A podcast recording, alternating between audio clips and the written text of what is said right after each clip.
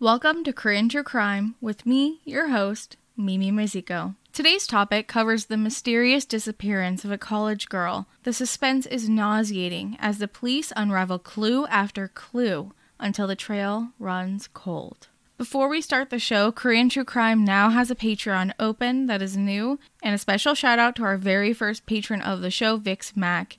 Your support and encouragement mean the world to me. I've actually been really overwhelmed by the support that I've received on all of the Korean True Crime social medias. To anyone who had kind words to say, 대단히 감사합니다. I really appreciate you. If you'd like to join Korean True Crime's Patreon, supporters gain access to ad-free, early access episodes, weekly true crime vocabulary, exclusive access to vote on polls about future episode topics, and the occasional bonus content. The Patreon is new and there are no set tiers, so all patrons gain access to everything, and bonus content is coming soon. If you can't financially support the show, that's alright. Liking, following, subscribing, and reviewing the show wherever you listen is a great way to leave me feedback. If you'd like to see media related to the case, a video podcast is uploaded to Korean True Crime's YouTube, as well as in the show notes on Patreon. With that, let's get started.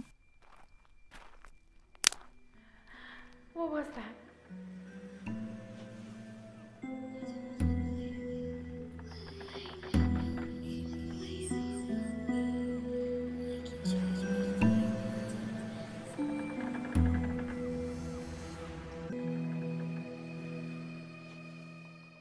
All names used in today's episode are pseudonyms, selected from the common names in South Korea at the time of the victim's birth. Victim names are generally not released in South Korea to give the family privacy. Perpetrator names are not released until after they are found guilty. In this instance, the victim's name was leaked by classmates, but to protect the family's privacy and respect the victim, I will not be using her real name. Our case begins in two thousand four in Hwaseong, a district within Gyeonggi-do. Gyeonggi-do is the most populated province in South Korea. It includes Seoul and the areas surrounding Seoul. A lot of the cases that I cover in Korea occur in Gyeonggi-do just because of the massive population. Of the fifty-one million people that live in South Korea, half of them live in Gyeonggi-do. ten million of those people live just in Seoul alone. If you've never visited South Korea, Seoul is just a little bit smaller than New York City but has double the population density. There are going to be a lot of locations mentioned in today's episode, and if you're like me and have a tough time visualizing maps in your head, this may be rough, so I'll do my best to describe locations in relation to one another. On the morning of October twenty-seventh, two thousand four, a twenty-year-old college student named Eunji was leaving her Chinese class after taking a midterm at Gyeonggi University. She was a sophomore in college studying tourism, and she had just returned from studying abroad in China for six months. Eunji was the eldest daughter with two younger brothers that she helped care for. When she was in high school, she had been her class's student president, but she always preferred spending time with her little brothers and her family over club activities. Her friends remembered her as, quote, a student that was so smart,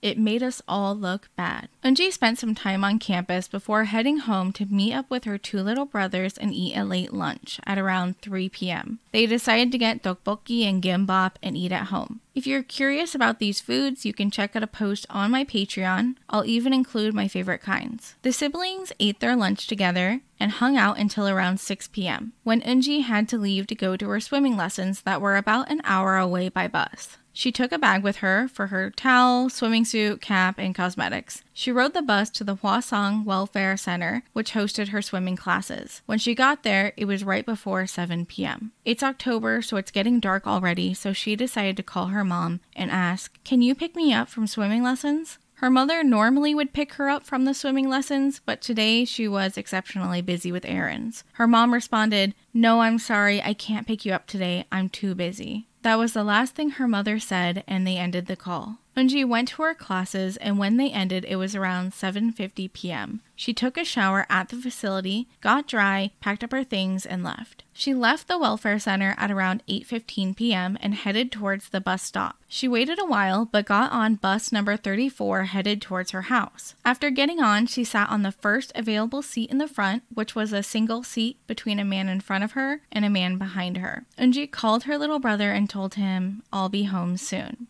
She also texted her mom a similar message, but also said, "If it's too late, you can go home together," referring to her little brother. I couldn't find an explanation for where she was meeting her mom and little brother, but either way, she told them she was running late, presumably because she took a shower. Her father shared to the media that she always followed her own routine and texted her family when she left the swimming center and when she was getting off the bus at the stop near their home, which makes it even more strange because she gets off the bus at the next stop ten minutes later, at a stop near the University of Suwon in the Woori Industrial Complex. Her ride home is forty minutes long from the swimming center. She's nowhere near her stop.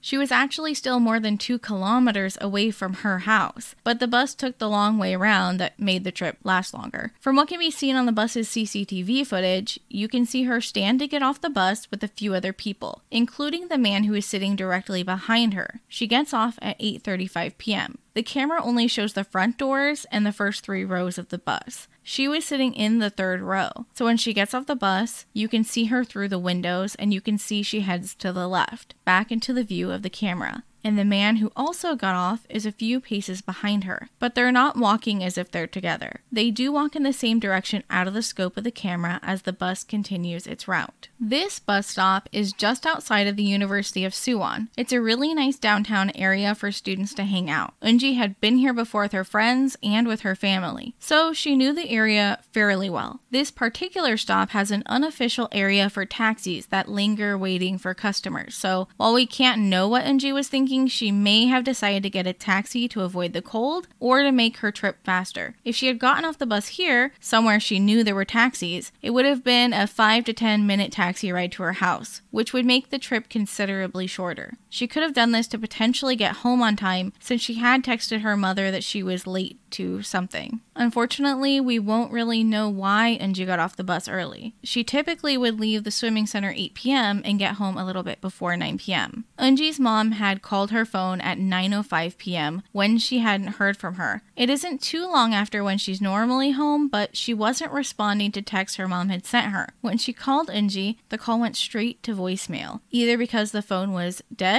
or the phone was turned off. Her mother assumed that her phone had died. Her family was a little bit annoyed but also pretty worried because she wouldn't go somewhere without telling them. Her mom waited two hours and at eleven p m she decided it was time to contact the police. On the call to the police, Eunji's mom said, "My daughter, who went to swimming classes at seven p m hasn't come back yet. She told us at eight twenty-five that she was coming home and at nine oh five I called her myself but the phone says the power is off. Please help us find my daughter. This isn't like her." An officer arrived to their house and they filed a missing persons report. The officer and his partner searched the neighborhood and the entire walk to the bus stop for her, but they ended up concluding their search a few hours later at three p m when they couldn't find her. They reassured the family that she's twenty years old and it's likely that she had gone out with friends and her phone died or that she went to a friend's house and fell asleep. She's twenty years old and, you know, she'd only been missing a few hours. The police get calls like this all the time from worried parents, but it's often just rebellious kids.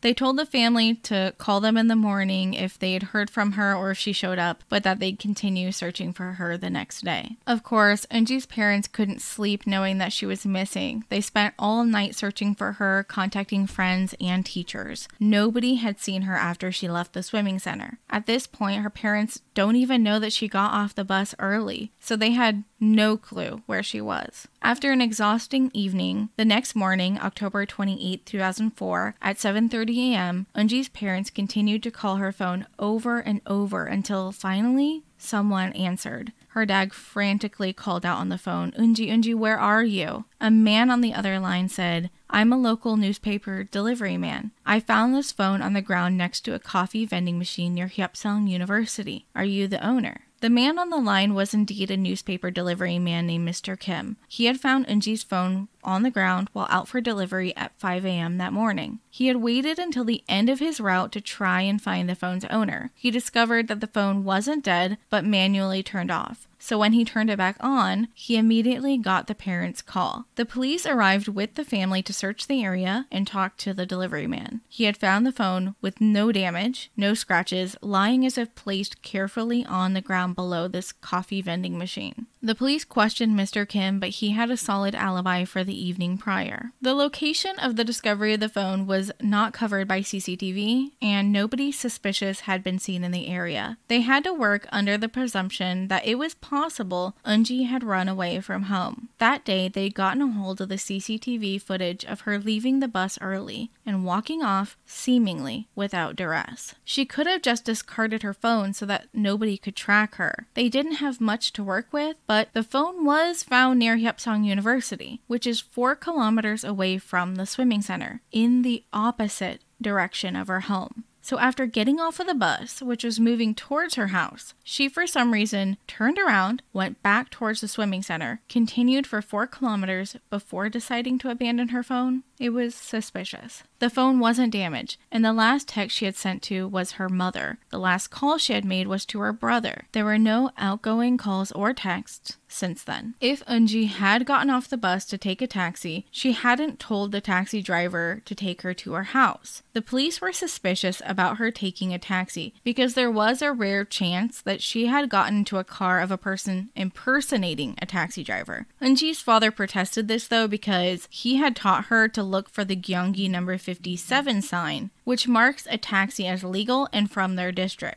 It wasn't just something he said he told her to do, it was something that she was known to do. And it was suspicious that her phone was found so far away from home. So they decided to search the area that her phone was found for any further clues. After three hours of searching the area, one of the investigators believed they found something belonging to Eunji. When she had left the house that day, she had been wearing white sneakers, blue jeans, a purple shirt, and a black zip-up hoodie. Her brothers were able to give a good description of her clothes, So when one of the fa- so when one of the officers found a purple shirt lying on the main road one point six kilometers away from the location of her phone, they knew it must have belonged to Eunji. The shirt was covered in a mucus-like liquid that the police privately assumed was seminal fluid. Her black zip-up hoodie was found in bushes near the shirt. The chief of police in Hwaseong mobilized all available officers to begin a search of the entire area. As the search broadened in the following hours, they discovered her jeans two hundred meters down the road in the direction of her house, also covered in a sticky substance presumed to be seminal fluid. eight hundred meters further down the main road, away from the jeans, they found her bra tossed to the side of the road in the bushes. The clothing items were tossed, not placed, as if someone had driven down the road and thrown them from the passenger side window. South Korea drives on the right side of the road, same as North America, so the driver would have either needed to throw incredibly well to get the kind of distance they got, or have someone sitting in the passenger side seat assisting them. It was possible that someone had walked along the side of the road and thrown them, but there were no reports of someone walking along the unpaved side of the road. Not far from the bra, about fifty meters away, continuing south towards Eunji's house, they found her white socks, balled up at the same side of the road. It was now eleven ten a m, forty minutes since they had found all of the discarded items of Eunji's clothes on the side of the road. That's when they found her her left shoe, about two hundred meters away from the socks, continuing south down the road. But the item stopped when the road turned east and hit a four-way crossroad. With so many items found in a short period of time, they knew it was pertinent that they increased the number of people searching the area. Police from other districts came to join the search in the crucial twenty-four hours after she went missing. She had been missing for fourteen hours at this point, and hope was fleeting for her safety. The police continued searching along the roads and also into the brush off of the road. Shortly later, her right shoe was discovered four hundred meters away from the left shoe. The shoe was found continuing towards Eunji's house on the off-roads. At this point, the items were found almost in a straight line leading towards her family's house. The right shoe is only seven hundred meters away from their home, next to a small lake that was in a forested area. The investigators were becoming increasingly aware of the severity of this case. Detectives on the case with expertise in criminal profiling suggested that the items must have been purposely thrown in their location actions as a trail towards their house to either mock the family or the police. They believed that the perpetrator of the kidnapping was trying to communicate, "Do you really think you can catch me?" Five hours passed since the discovery of the cell phone. Eunji's white undershirt and her cosmetic bag were discovered at four p m nineteen hours had passed since she was expected to be home. Whoever placed these items did it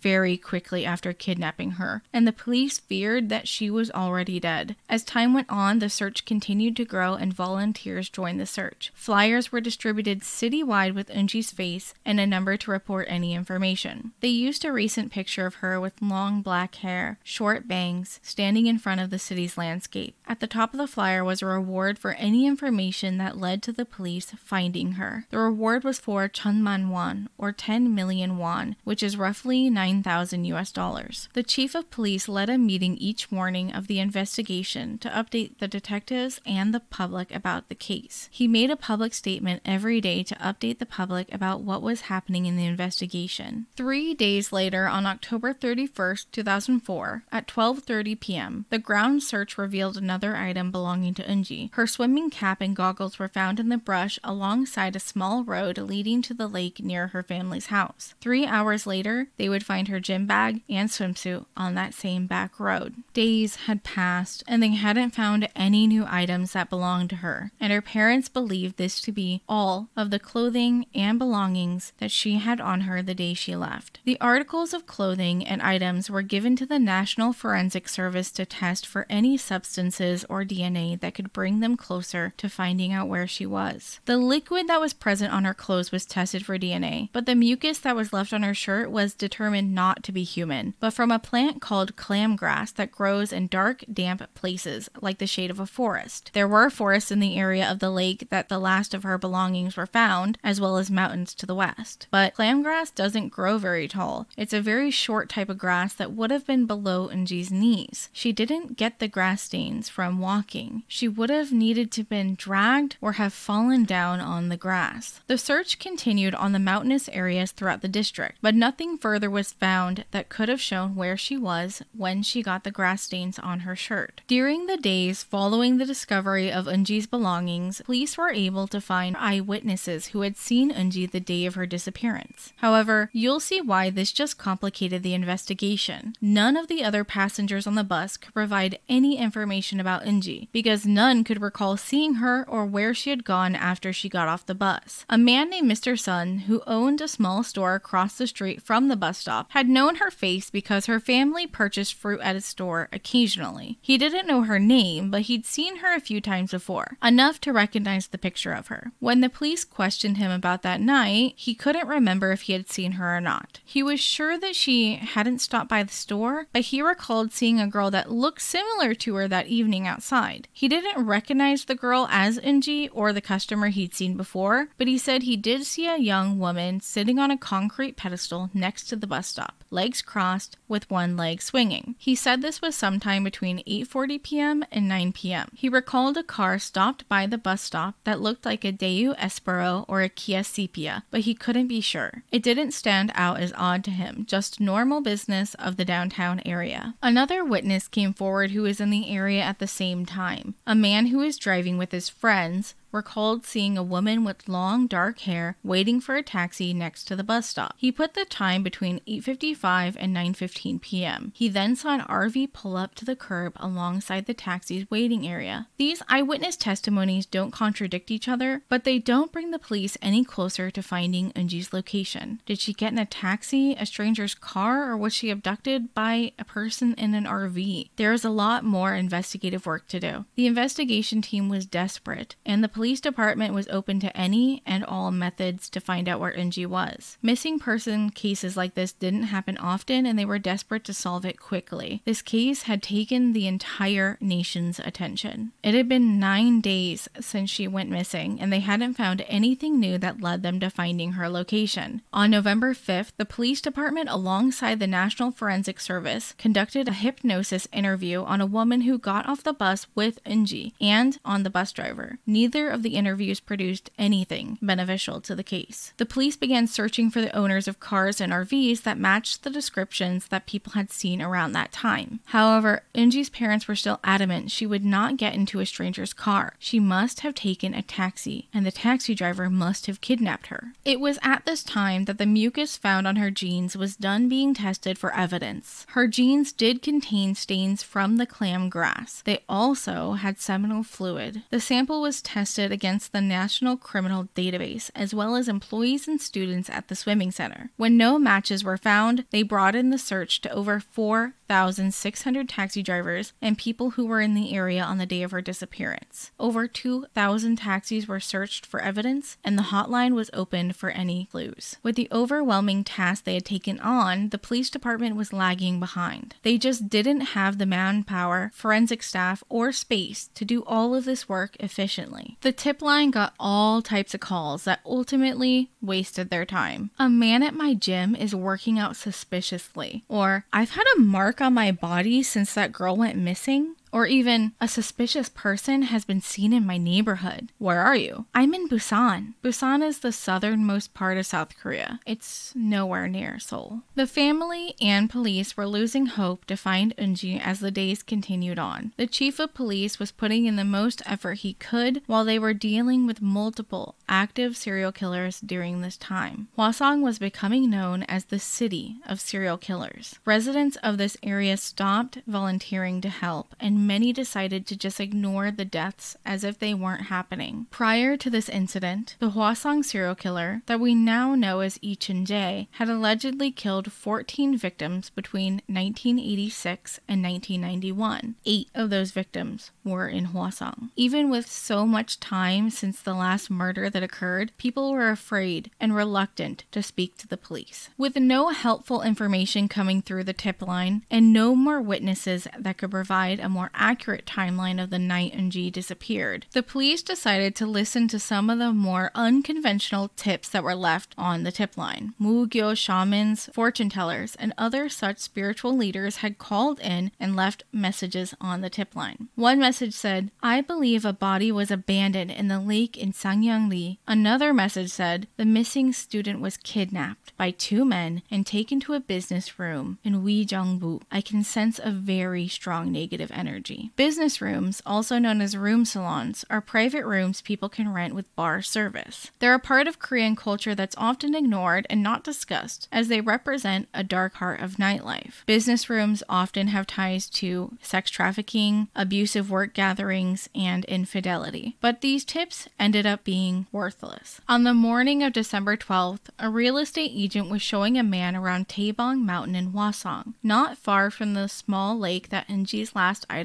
were discovered. The man was looking to purchase land to build businesses on, and the area on the mountain was perfect to demolish the old dilapidated houses from a village that was long since abandoned. When surveying the area, the two men noticed a swarm of mice piled on a mound of dirt. The chewing sounds were loud enough to hear from far away. The real estate agent moved closer to see the odd situation, and the field mice ran away, revealing a body almost completely eaten by the mice to the bones. Eunji's body was found on Taebong Mountain forty-six days after her disappearance. The chief of police was questioned about how her body, not even buried, was found so easily by these two men, but when the police searched the mountain, they couldn't find it. He had a very stern look on his face when he said, "You don't make the same mistake twice," implying that the body wasn't there the multiple times they had searched it. Head of Criminal Psychology Division at the National Forensic Service said that most murderers abandon the body of their victim in a location that they're familiar with and have visited meticulously in the past. They feel like they have some sort of control over whether the body is discovered or not. After Eunji's body was taken by the forensics team, the police returned to the idea of the paranormal. Normal. They invited a Suwon University of Science and Technology professor and scholar of key mysticism to perform a ritual at the crime scene. At eleven forty a m, Professor Kim stood near the location where Eunji Gyeonggi's body was found. He produced a small pendulum held on by a string wrapped around his hand. It held a weight on the end that he said would point them towards the culprit. When interviewed, he said that he had prepared for two weeks prior to this. At this point, the police had already established the direction the murderer took to enter and exit the mountain, and the pendulum began to swing silently that way. After following the direction of the pendulum, the police and scholar found themselves at the Hwaseong Welfare Center, where Eunji took her swimming classes. Professor Kim told the police that he believed that this was telling him that the killer could be associated with her swimming classes or the P C room across the street. Suddenly, he announced that he had a vision of the killer. The killer had dark skin and was very skinny, but there was a second man, stocky, with a rough, set-in expression on his face. The police did spend time investigating the P C bong, but had already gotten alibis for the workers and swimmers at the swimming center. While many people in Korea have some faith or interest in this kind of spiritualism, the police did face criticism for allowing Professor Kim on the investigative team. On December thirteenth, the following day, the autopsy was performed. Without going into disrespectful details, the body was not able to be identified without using dental records. Most of the damage done to the body was by wild animals.